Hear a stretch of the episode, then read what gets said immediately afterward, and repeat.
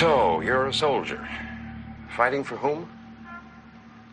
With the one thirty-second under Perry, from twenty-one to twenty-seven.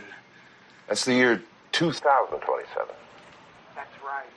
And I was assigned to this is fucking great. Calum one two three to command center. You read me? You ready to take down our list of demands now? I'm listening, you animal. What do you want? Do you have your pen? Go on, for Pete's sake.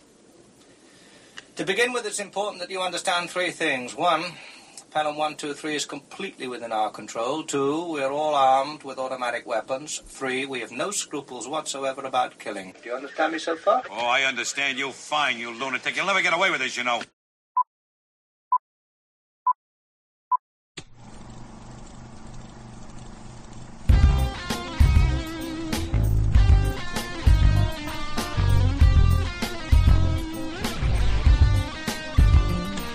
Chris Couser here with Matt Howell. And on this week of The First Run, we check out the latest A I is Evil Will Kill Us All film, M three gan. Then, because it's award season and we can't feel too good about ourselves, we check out the Scottish import Aftersun. We'll have the physical media releases, your straight-to-D V D and streaming picks of the week, and wrap it all up with another edition of T F R Libs. Super exciting. I know you're all chomping at the bit to hear what we got in store for you, so let's kick off the singularity with a clip from M three gan. You have to eat the toppings, Katie, not just the bread. You just did the one thing I asked you not to do. Research shows that if you force a child to eat vegetables, then they'll be less likely to choose those foods as adults. Is that so? Yes. Experts say the preferred method is to give your child the choice. It's called the division of responsibility. So we need to talk about school. Can I bring M three gan? Katie, you know that's not possible. Then I'm not going. Oh, come on, Katie. Hey, I'm sorry. Let's just talk about it. Hey, hey, hey. Let me go. Whoa. Hey, what's going on? Hey, Katie. Go. What are you doing? Stop it. Katie, calm down. Let her go. M three gan, turn off. Are you sure? Are you sure, Matt? We are here now. M three gan, it's the uh, doldrums of the season, mm-hmm. right? All the stuff gets dumped this season sure. in July, July, in January in particular. But every now and then, something squeaks through. Yeah. And I, honestly, I got to say, the last few years, I think that whole motif is over. I think that it's not true anymore. I think we do get some good films in January and February. It's no longer the uh, cast-offs, the Island of Misfit Toys of movies that show up in January. What is M three gan all about, Matt? So Gemma, played by Allison Williams, is a brilliant A I researcher who works at a toy company, and her sister and brother-in-law are killed in a car accident, and she is taken over the guardianship of her young niece. Um, in order to try and make her feel better and kind of deal with the trauma and make herself happy, she gives her access to a prototype self-learning A I doll called M three gan, a four foot tall piece of uncanny valley craziness.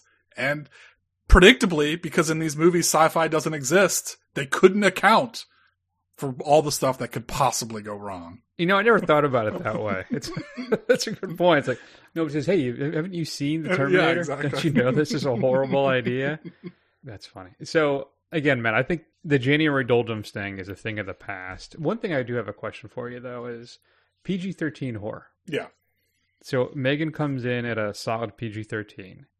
Was that a mistake? Is the film limited by that rating, or does it open up to a wider audience? I think uh, I think it's definitely opened up to a wider audience. So I've been on record on this show saying that I have failed as a parent, which we can talk about more when we talk about Aftersun. But mm. my daughter has flat out told me, "Dad, I'm just really not a movie person." So I was incredibly excited when she said, "You know what? I want to go see M three gan. Can we go see that?" And I was like, yes, yes, we can. And she's only eleven years old. So if this was like an R-rated movie, I would have been like, it's probably a little too old for you. Maybe not something that you're ready to see. Now, she was nervous about going to see her first quote unquote horror film in the theater. But I think she had a yeah. good time. And there were kids there that were probably, you know, eleven, twelve, thirteen, that they wouldn't have been able to see it. And when she went to school the next day, she said, man, everybody went and saw M three gan. So I think it's a good thing. Look at you, Dad of the Year. Nice job. So she was able to handle it all right? Yeah. Any nightmares no, or anything? No, I mean, she was worried that it was going to be scary, and I was like, look, it's not like it's a ghost. It's not like a monster that lives in your closet. Do we have a robot, creepy little girl living in our house? No, then don't worry about it. It'll be fine. Not yet. You're not, not yet.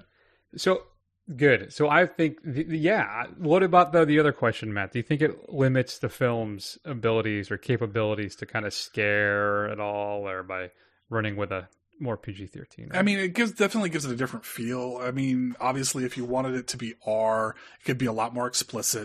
It can be very gory. It could probably be a lot more misanthropic. It could be a lot more nasty, which I think is a whole other part of what people who are really into horror, sh- you know, are into. But at the same time, I mean, there's a place for these kind of milder horrors. I mean, it's more fun than it is scary, but it has some genuinely creepy moments. Yeah, I would think so. And we should say too that from what I've seen online, that there is a unrated version of the film coming out on Blu-ray that will, I think, has, it's like eight minutes longer, okay, I think the rumors are, and it has a couple more kills and more gore, so I, I would be uh, excited to check that out, absolutely. So I think, to answer my own question, yes, I think that the film feels a little limited by its P G thirteen rating. I think it suffers for it. Though I think it works as a good gateway for kids mm-hmm. to get into horror, right? So, and hopefully that was a little successful. Maybe we planted a seed in First Run Junior that maybe get her a little more interested in movies. Right. So, but I think overall, I think this is a relatively, I think not even relatively, pretty entertaining film. I have my issues with uh, Nepo baby Allison Williams, mm. but I think she's mostly fine in this. Unremarkable, not that particularly interesting at times, but you know what? You don't care because you're waiting for Megan to, to, you know, to F up some shit. I mean, that's what you're waiting to see.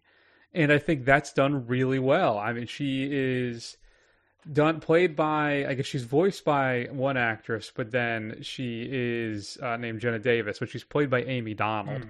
who I think is a child stunt actor. Okay.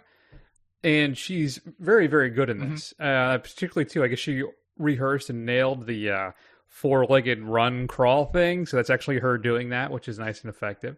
Though I will say, I think that really amps up the creep factor when she gets that water damage. Mm. Then it almost kind of shifts in almost into a, like a, uh, a J horror yeah. kind of ghost type thing at that point, which was always fun. This is written as well, we should say, by the writer of Malignant, Akilah Cooper. So, and there are touches of that here.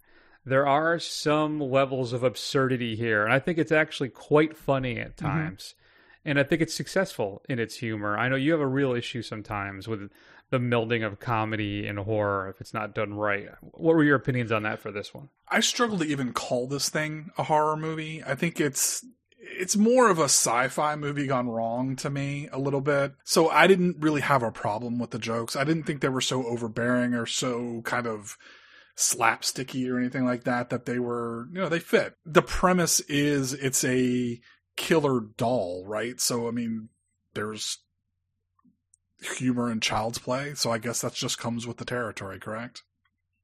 Yeah. Yeah, absolutely. I don't think it ever leans into the absurdity that Malignant does. Mm-hmm. I mean, that thing goes all out. I mean, that is just like a coke-fueled party, that film.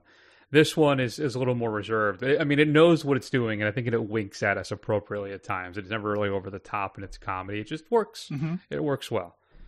Uh, I think there's some swings at maybe a commentary on what it means to kind of parent today, and how some have kind of shuffled off that responsibility to the internet and the, the kids' devices. I'm sure that's something oh, yeah. you've done. Oh, of course, yes.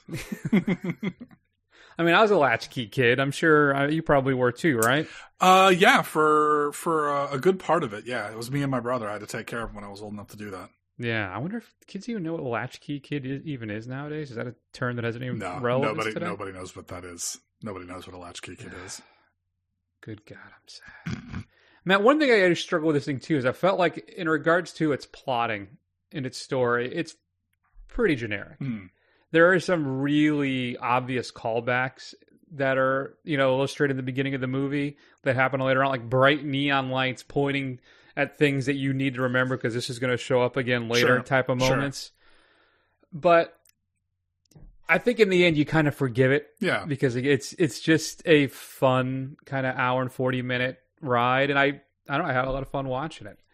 So yeah, I don't know. I'm with you. I mean, there's definitely some uh, Chekhov's Bruce moments in this, and uh, there's uh, you know, and there's some nitpicky things about. I'm still like like in my opening or at the beginning of this, I said uh, nobody's seen a horror or a sci-fi movie in these A I films. I guess the other thing that never makes any sense to me is why would you make your A I robot stronger than a person and more durable than a person? Like, why wouldn't you make them just as weak as anybody else? Because then you would be easily able to fight them off if you had to. Um, but that is not the case in any of these films. That was the one that I had in Ex Machina. I was like, why did he make her stronger than him? That doesn't make any sense to me. Anyway, um, I don't know. I could argue that for M three gan because she also acts as a protector. True. But you're right. Yeah. For Ex Machina, I don't really. Yeah. yeah. So, yeah, I think this is a good entry in P G thirteen horror. It's a good gateway horror, as Chris said. Um, you know, and there's some real winners as far as in P G thirteen horror. I mean, The Ring from two thousand two oh, is yeah. only is only P G thirteen. So I think if this is somebody, if you have a, a kid in your life who wants to get their toe wet in the horror game, this is a good place to do it. Absolutely. Another quick little, I'm trying to think of these little points. I'm I'm coming up with this name, Matt, called Quick Runs. It's a quick run. Okay. Because the first round. Okay, that's that's clever. We we do lose a pooch in this film, I, just as a heads I up. I know. I was thinking, oh boy, I wonder what Scowls was thinking as he's as I was watching that. Yeah, I mean, like the the kid can bite it. I don't care about her as much as I do the dog. It's mostly off screen. You don't really ever see anything, mm-hmm. so I was very happy about that. I was able to push that aside, and then I also love the uh, RoboCop homage mm-hmm. when she's like tracking the pen. Yeah, I'm sure there's a bunch of little Easter eggs in here that I just didn't catch, but. Uh, the RoboCop stuff always jumps out at me. So, man, I'm going to give uh, M three gan a B. Wow. As usual, worlds apart, I'm going to give it a B as well. There you go. M three gan. And what did they do? I saw this on Twitter. I thought it was pretty funny. They really shot themselves in the foot on this one because what if we get to a third film? Because the three is already in M three gan right now for the first That's time. That's true. And they do, the way that the film ends, they do leave it open for uh, M three gan to reappear in another film. And I think there is a sequel that is in development right really? now. This thing is done very well. Okay. Cost about twelve bones to make, and it's made about forty-eight. That's pretty good. And uh, so, and I'm sure it'll do well streaming as well. I'd pick this up. Would you pick this up? Yeah, I would if it got down to the right price point. Yeah, definitely. Yeah. So there you go. M three gan is currently available in your local theater. I wish it would have been uh, like a little Dolby Dolby action, but that's still, you know, being suffocated by uh, Avatar. So. Yeah, I had to watch this in the regular theater. I feel like uh, like like one of the poors when I do the plebes. That's what that's what the common people do. Is see it in the regular theater. Gross. uh, I was going to go on a rant about people in the theater, but I'll let that go. People buying seats next to you when there's I, open seats. All uh, it happened to me again with M three gan, and it, it made me so angry. So this is what I do, Chris. Little tip for everybody out there, especially if you're using A M C on their app. Check it about forty-five minutes, half hour before you leave for your house. See if there is anybody sitting next to you. If there is, cancel your ticket. Does it right then and there. Go buy another one away from somebody else. Just keep doing that if you have to. That's a good idea. Here's where I run into issues, though, too, is I like to avoid trailers. Mm-hmm. So I'll come in, you know, because you time it out. It's about twenty to twenty-two minutes before the movie's it actually going to yeah. start. So I'll time it for that twenty-minute mark. As soon as I see Nicole, and I know Nicole Kidman's walking in, right? That's usually when I go in. Yeah. And there'll be times when I know that I have empty seats around mm-hmm. me, and there will be people sitting next to my seat. Yeah. And then I get really upset. Yeah. I guess uh, if it's... started, I guess you could check the app, seat, find another empty seat, and just sit over there, one that hasn't been bought, because you can see what's been bought. Yeah, yeah, but it's it's tight, man, because you got that twenty minute window too. Yeah, it's, yeah, it'll go out. I think about a half an hour or twenty five minutes, something like that, yeah. from the start time, where it'll no longer be available to even look. So, man, I live such a difficult life. Get a chance to see M three gan, shoot us an email, feedback at the first run dot com. Matt, coming up on physical media, we told you we were going to make changes to the segment. Well, the changes continue this upcoming Tuesday, January seventeenth. I'm not a big Steelbook guy, but I'm such a big fan of the fan of the movie. I want to let you know that this was something that was happening if you are a Steelbook fan. The feeling is definitely there. It's a new morning in America. Fresh, vital. The old cynicism is gone. We have faith in our leaders. We're optimistic as to what becomes of it all. It really boils down to our ability to accept. We don't need pessimism. There are no limits. It figures it would be something like this. Our nation, our ideal oh. of vision. Excuse me. Just survive. You know, you look like your head fell on the cheese dip back in nineteen fifty-seven.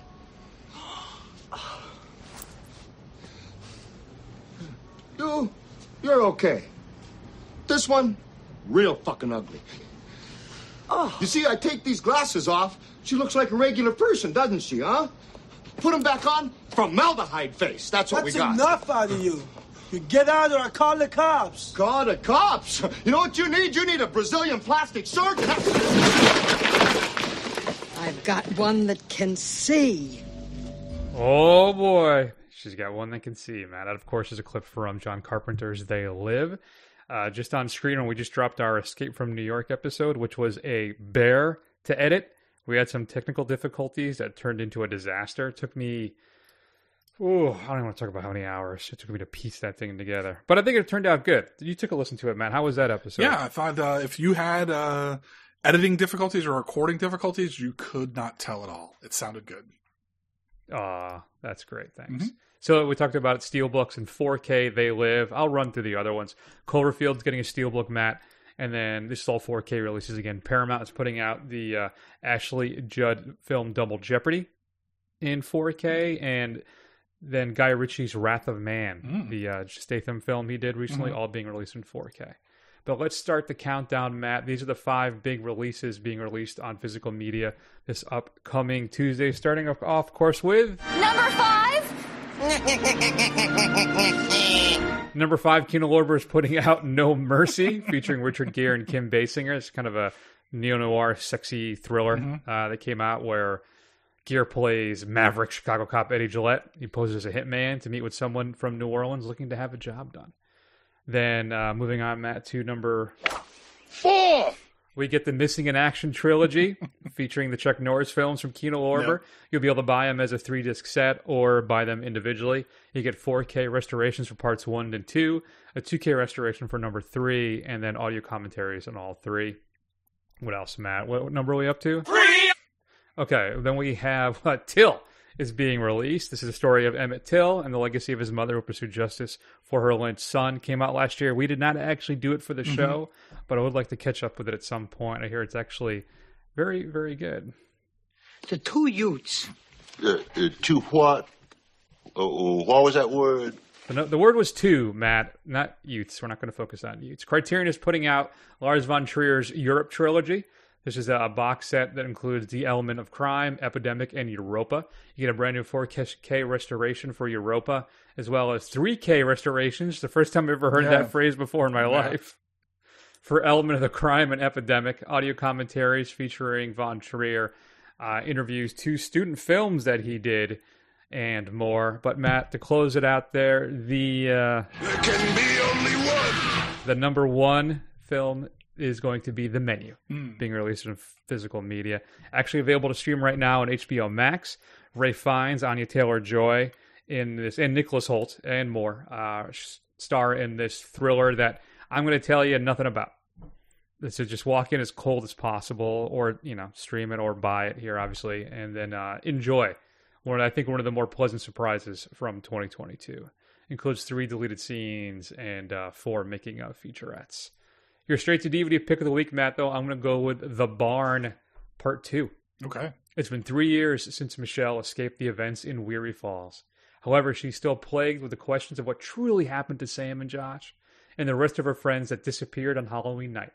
Now in college, Michelle and best friend Heather are put in charge of the annual Gamma Tau Psi Haunted House. Unfortunately for Michelle, Matt, some uninvited trick-or-treaters from her past come knocking, and this time they've brought their friends. Featuring a monster mash of guest stars, including Ari Lehman from uh, Friday the thirteenth. He played the original Jason Voorhees, the kid from the first mm-hmm. film of the boat. Lena Quigley, mm. Joe Bob Briggs, and Diana Prince, a k a. Darcy the Mail Girl. Wow. All show up in this film. Matt, what should we be streaming this week? Oh, I'm sorry. and Lloyd Kaufman and Doug Bradley. Oh, Pinhead. Very nice. Sure.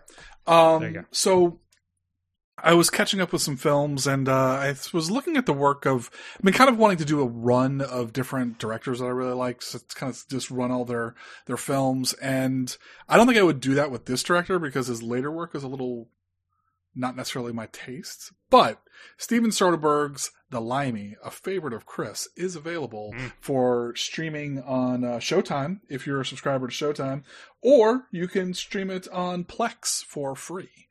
But I don't think it's on demand. I think you have to kind of like watch it like old school T V, like when it's on. Oh, uh, okay. It's, Plex is like a streaming channel. Plex is weird. It's like uh it's a dual thing. It's where you can put all of your digital media and use that app yep. to like watch it anywhere kind of thing. Or yes, there are like streaming channels on it, and it's, it's on there as well. I've thought about signing up for Plex a bunch of mm-hmm. times. But I feel like, from what I understand, it takes up a lot of server power or something like too, mm-hmm. like your bandwidth yeah. to run yeah. it. Because like, like, oh, I'd like to, I'll have all my media. I'd like to be able to share it with like my family, and they could watch movies yeah. and stuff. But I think like you have to set up like a separate computer that acts as like a server too. Right? Yeah, I started to do it because I started to pull old D V Ds I had and put them onto a like a wireless uh, hard drive that acted as like a, you know, a cloud, a uh, personal cloud. Mm-hmm. I didn't get very far. I only probably did like thirty movies before I called it quits, but I looked into Plex and I was going to do the same thing. Um, so, I mean, I guess if you really have the, the urge and the desire to kind of do all that stuff, it seems like it's a good product to do it. Yeah. I had also started to, to burn a bunch of my uh, old Blu-rays, and I was going to like sell them mm-hmm. or get rid of mm-hmm. them. And, but it, it's, Or and D V Ds too, but then it's like a lot of them. It was just like it's so work. It's so intensive to burn the, the Blu-rays, mm-hmm. and I have to convert them because I have a Mac yeah. to the different file size. Yeah. And I'm like, why don't I just wait for them to like show up for five dollars on iTunes instead, and just do it that yeah. way and save myself the effort. Yeah, yeah. So that's what I started doing for some of them. But then I got all freaked out again about physical media, and I stopped. Yeah. I stopped doing that entirely because stuff's starting to disappear. Like H B O Max, they say they're done doing all that stuff now, I guess, at some point, okay. but or at least canceling things. Yeah. But they are yanking a ton of stuff. So I don't know. All right, so those are the. I can't begin to tell you too, Matt, how much work it took for me to find those five clips to do the intro. Four. Right? I mean, I had to. I really had to struggle to think of. Yeah. So if anybody out there listening has any ideas, all right, shoot them over to me, and I can uh, try and track some more down, so you don't have to hear the whole the same five week after week. And if I come up with stuff, I think of something, I'll pull it. Yeah. But yeah, it just I, it was so much work for both you listeners. I hope you enjoyed it, Matt. Let's go ahead and keep rolling. Then and spend a few minutes talking about Aftersun. Did you ever move back to Scotland? No. Why? It's not enough sun. Very funny. It's all in the past for me, that's all. And there's this feeling, once you leave where you're from, like where you grew up, that mm, you don't totally belong there again. Not really. But Edinburgh's never. Never felt like I really did belong there.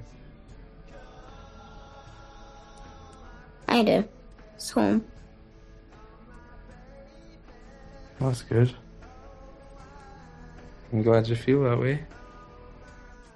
Matt, Sophie is on vacation during the summer in Turkey at this nice little resort. And she's spending time with her dad. Her parents are separated. And her dad is going through something. Mm. We're never quite sure what it is. But he's struggling to kind of kind of keep his life together, but also maintain this facade that I think a lot of parents do, where they want to keep the real world at bay from their children and stuff, especially if they're feeling or dealing with some perhaps some personal turmoil inside as well. And that's what this film is about. So we have, as we the film progresses, we learn that this older Sophie is watching V H S tapes of this trip with her dad and reminiscing about her father. There's clearly been some time since she's seen him. And that's what we're doing. So, Matt, I was watching this and it's gotten rave reviews. Some people saying it's the best film of twenty twenty-two. Mm. And I'm curious. Now, I don't have any kids. I have a wonderful little dog, but I don't have any kids. So, and this film, I felt deeply resonated with me. Maybe it's because of my own issues with my own father, mm-hmm. but I, I couldn't say. Right. But um, what about you, as having a child yourself? How are you feeling while watching this? It's interesting because I didn't connect with this as much as I did with, like, The Whale, because with The Whale, it's being told from the father's perspective, whereas this is being told mm-hmm. from the child's perspective. And to me, you know, it's a little harder. It was a little harder to connect with. I didn't have the same emotional heft with it. I thought it was an excellent film, and I thought the performances were great. But for me, it just didn't have as quite the emotional impact as some of the other stuff I've seen. I feel, and what I've read online for some people too, who are not as into this as others have been, is that they find the ending to be absolutely gut-wrenching mm-hmm. and just a, a real punch. Mm-hmm. And I think it is. I think when when older Sophie has that moment of revelation when she's on the couch, realizing now that she has a child of her own, mm-hmm. everything her father was trying to do and to be while he dealt with his own issues, and she understands now that she has a kid of her own. And that moment of of realization, that revelation moment to her, is one of the most powerful things I've seen in a film, probably since, I think, Portrait of a Lady on Fire, mm-hmm. which is a film that absolutely devastated me. So I don't know, Matt, what about you? Is that kind of where you did it, did the, at least the ending have that pop to you? Or? Yeah. I mean, it's got the idea of, like, the cycle continues, but is she going to break out of it, or is she going to learn the mm-hmm. lessons that she has? Cause at least she has this document of it. And I think what I think stands out to me about this film is that despite everything, you know, the dad, Calum, uh, is doing the best he can. And he really does care about his daughter. It's, you know, I, for a minute there, I was waiting for that kind of bit of domestic trauma to happen. Like that thing that's in yeah. these kind of prestige pictures, which is like this awful thing that is like the turn that just kind of everything hinges on. That doesn't really happen here. I mean, there's a, there's an event, but it's not anything huge, right? And it's more yeah. disappointing and more realistic, I think, than anything, you know, massive trauma happening. But it felt very real, and it felt very grounded, and I like that it didn't really condemn either one of them, and it didn't really say that mm-hmm. either one of them were perfect, but they were each doing the best that they knew how to do with what they had, so. Yeah, this is a debut feature by the writer-director Charlotte Wells, and I think one of the things I love so much about the film is how carefully she doles out the information to us, mm-hmm. right? We get information, and we find out more and more about about Calum, just with how, just what objects in the screen, in the on in the screen on the on the on the screen there, with uh, his practicing of Tai Chi mm-hmm. to help manage his emotions and his mental state. This, there's a there's self-help books on the table in the hotel, right? I mean, I, it's the moment where Sophie has to console him because of something that she loses, right? There's Calum's Calum has this kind of almost suffocating sadness about him, paired with this kind of erratic behavior. When he, I think he's mostly able to mask and hide from her, but she can tell, even as an eleven-year-old child, that there's something, you know, amiss or upsetting or wrong with her dad. And I think one of the telling moments too, another just great little piece of information is, like, he's talking to the kids, right? Or he says, he didn't expect to see thirty. He likely won't see forty, mm-hmm. that type of thing, right? There is a, a deep sorrow in this man for some reason that he sees himself as a failure, but he's still dedicated to showing his daughter this great time on this trip.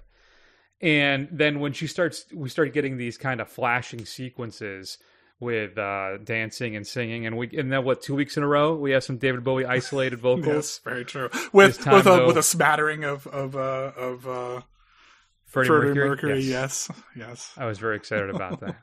But uh, yeah, that's when adult Sophie slowly begins to emerge, and we get a the. the piece, the puzzle starts to really kind of come together again. And the film, I think, is at once, Matt, a document kind of of their relationship, like a, a living, like do, literal document of their relationship, but also a, a metaphor about the distance between them. Every, like you said, everybody's doing, most of the time, you hope, everybody's doing the best they can. Mm-hmm. And what I take into my own job is, you know, you never know when someone's having the worst day of their lives. Right. So tr- treat people with kindness.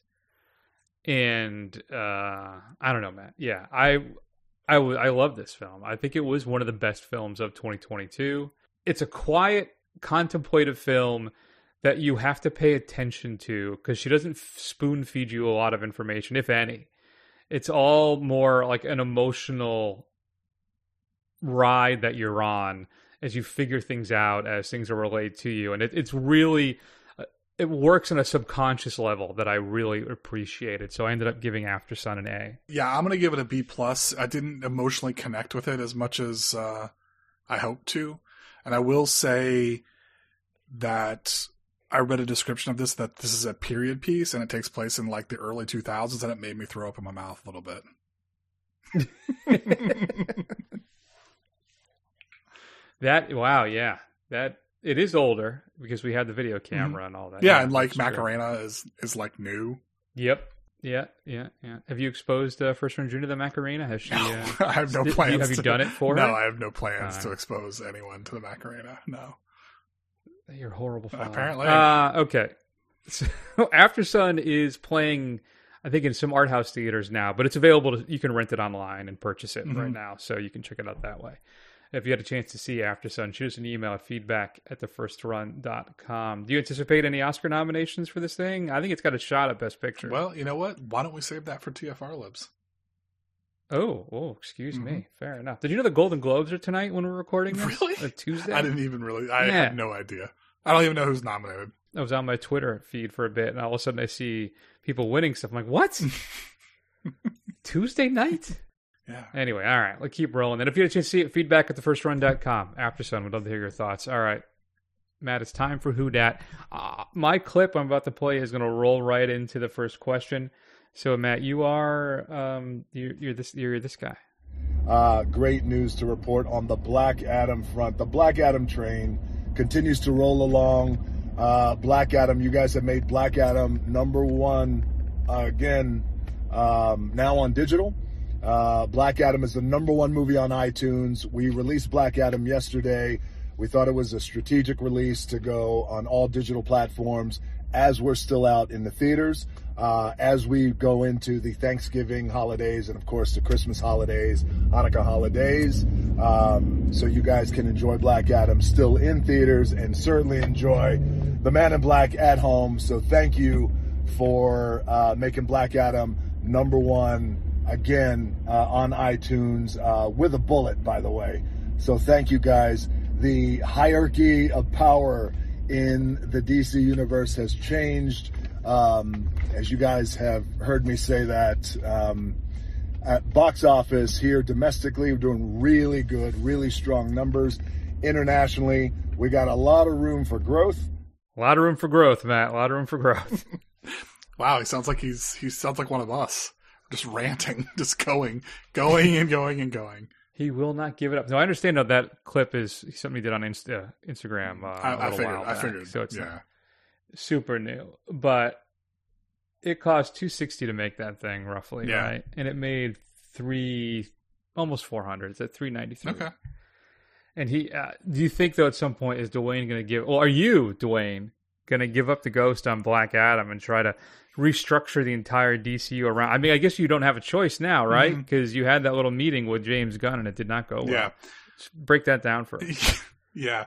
So, uh, so first, uh, uh, Chris, uh, I just want to point out that uh, on the, I was looking at your first run site, your your calendar, and, and T F R Libs is on this. I was was for this week, so seems like we'll be doing two. Oh, we'll it? be doing two different games here. For oh, cool. We'll be doing uh, a, a Who Dat slash T F R Libs. I can transition. That's no, okay. I can that's transition. Okay. All right. Well, Dwayne Johnson, uh, the the Rock, uh, plays Black Adam. Uh, I went in and sat down with that skinny little Rudy Poo, uh, James Gunn, and I tried to tell him what is up and what it is, and you know, I I just can't I can't work with somebody like that. He has absolutely no respect. So I just, you know, I took my talents and I said, you know what, it's either going to be my way or the highway, and it sounds like I'm going the highway.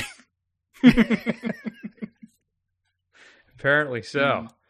Yeah, I was wondering if he was trying to do maybe like a Snyder push too, to try and get the the fans mm-hmm. around to kind of bring him back as Black Adam yeah. in some capacity. Yeah.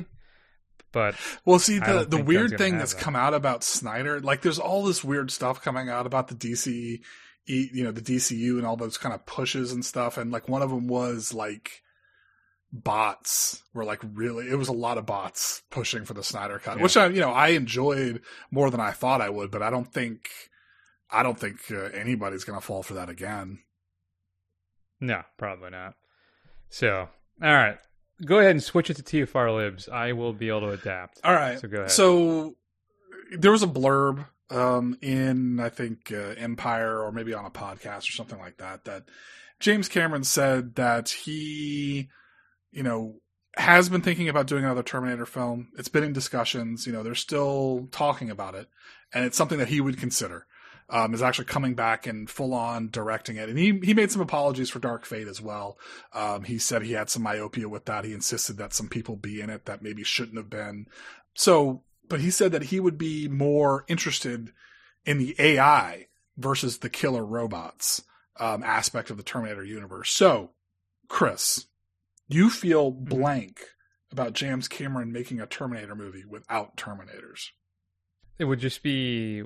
like a War Games thing? He said that he would focus more on the A I aspect of Skynet and that he wouldn't really be so interested in the scary robot monsters. I guess. But I wouldn't be as excited about it. And I want to say, too, I don't think Dark Fate is horrible. It's not horrible. I think no. It's much better in Genesis. Yeah, it is. It's not bad. I I didn't love it, but I thought it was the best one since two. Yeah. Yeah, I would think so. But no, what? No, I don't. Exact what? It's going to be then just a whole bunch of this. That's all it's going to be, right? Just I have no idea. It's going to be the ending of Independence Day over and over again. But I mean, are you upload a virus or something? Are you going to give James Cameron, the storyteller, the benefit of the doubt that he? You mean the guy who did two Avatar films that are yeah, which which have somehow against all odds, the second one we didn't hate. I mean, we didn't love it, but we didn't hate it. Yeah, I like it less and less. Though I am ex- kind of interested in the fire See? Na'vi that are going to be introduced in the third one. So. Yeah, he just keeps pulling. I told you there were going to be desert Na'vi. Everybody laughed at me. I said, desert Na'vi are next, and here we are. Here we are. I, I, I'm muted. Like, if I if you told me, like, he's coming back and they're going to do, like, a de-aged Arnold or he's going to voice a C G I. Yeah. Arnold Terminator or something like that, I'd be like, I'm a, I'm an eight out of ten on that. Yeah. But him going up, but uh, A I where you got like, I don't know, what young Sheldon going up again. I'm, I'm about a five. See, for me, Six, I, I'm maybe. pretty. I just want James Cameron to do something else other than Avatar. Like, I don't want Avatar yeah. to be his last films, and you know, I.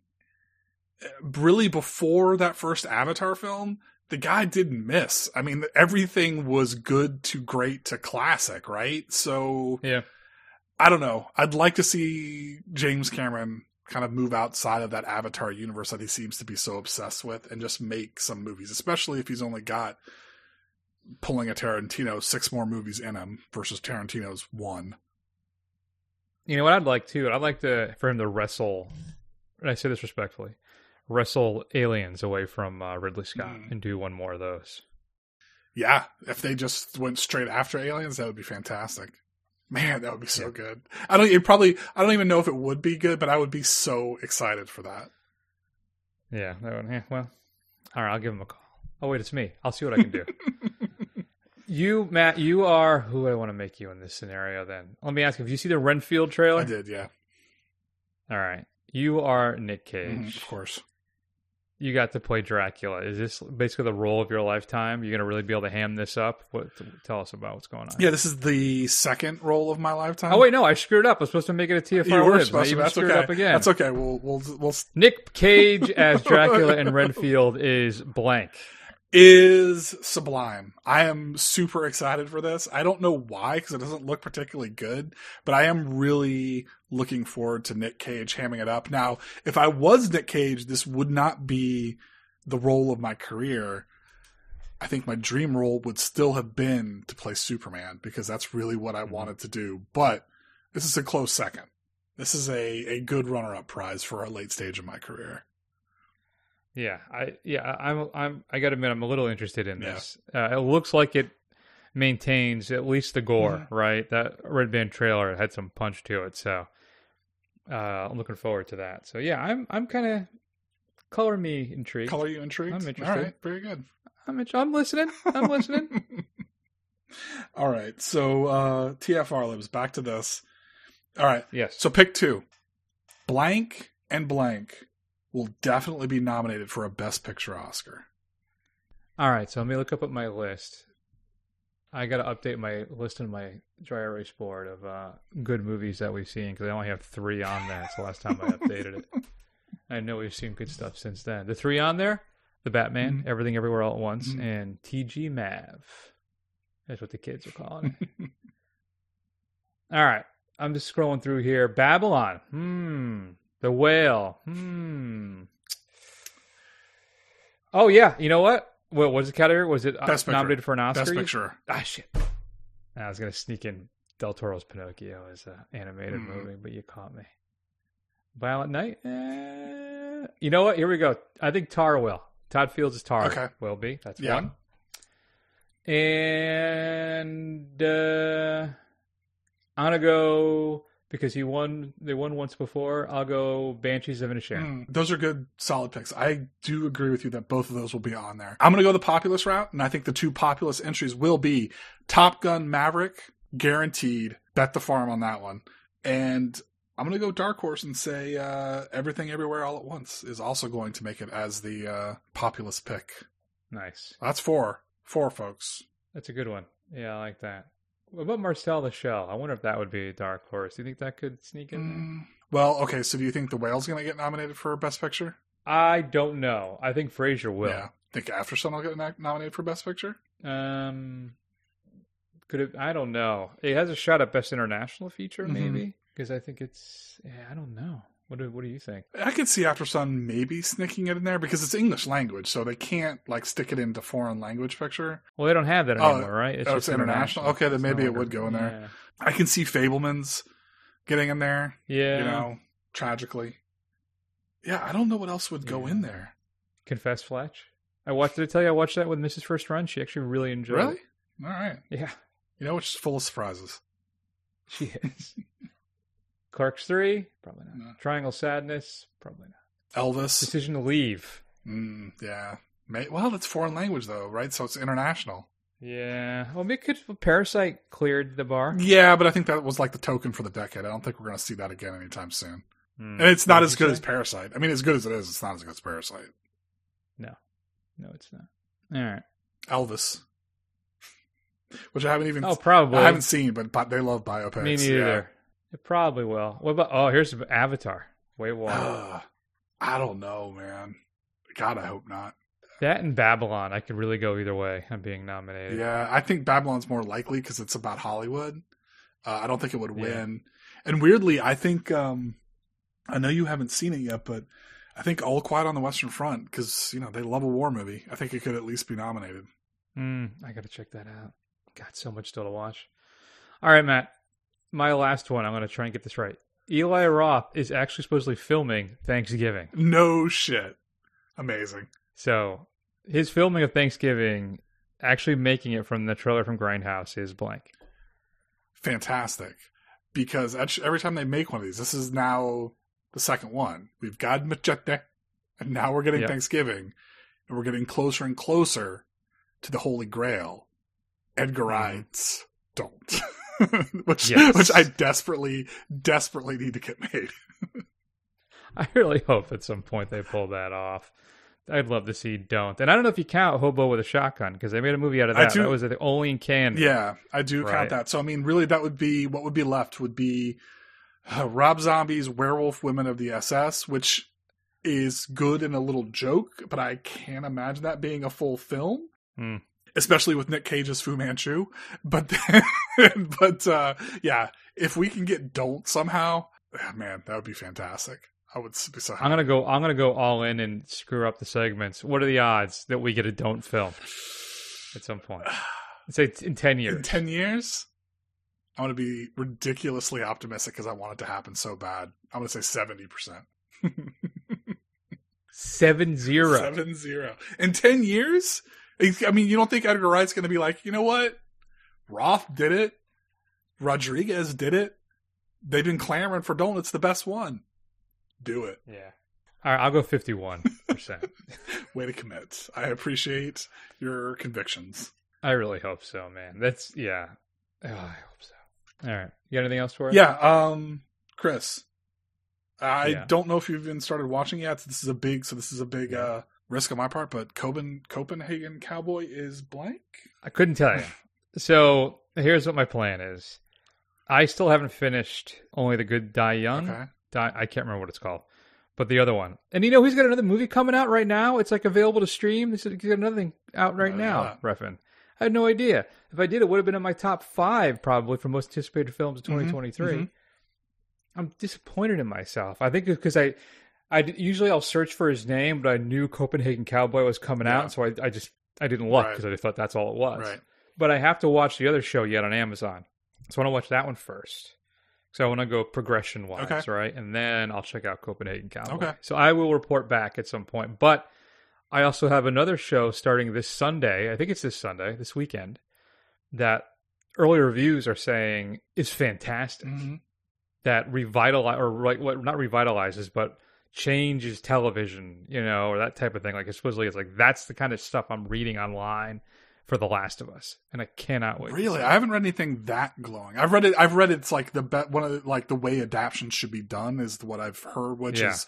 You know, a dig at The Witcher and, you know, last Game of Thrones. So I'm really looking forward to it, uh, but I haven't heard that it's changing the way, changing the, the landscape of television that much. Like it's a key, yeah, it's a mark in television history really? type thing like wow. that. Good. So okay. uh, we'll see. All right. I like to, I like to blow things up. I love me some hyperbole. Is that it? We done? We done.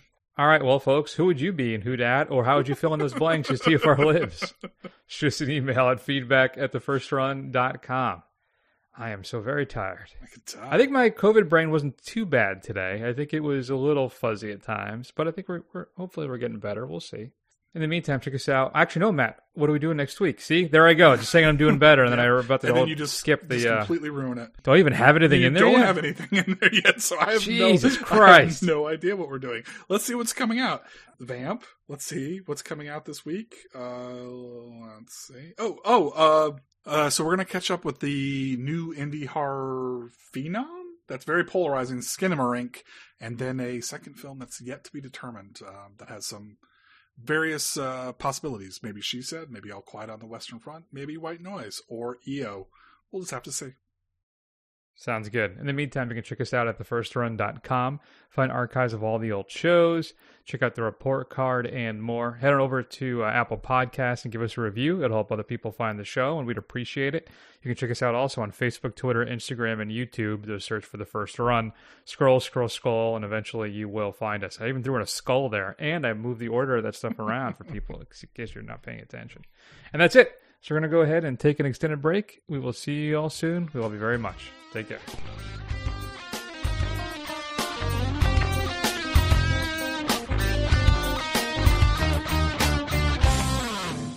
I have come here to chew bubblegum and kick ass. And I'm all out of bubblegum.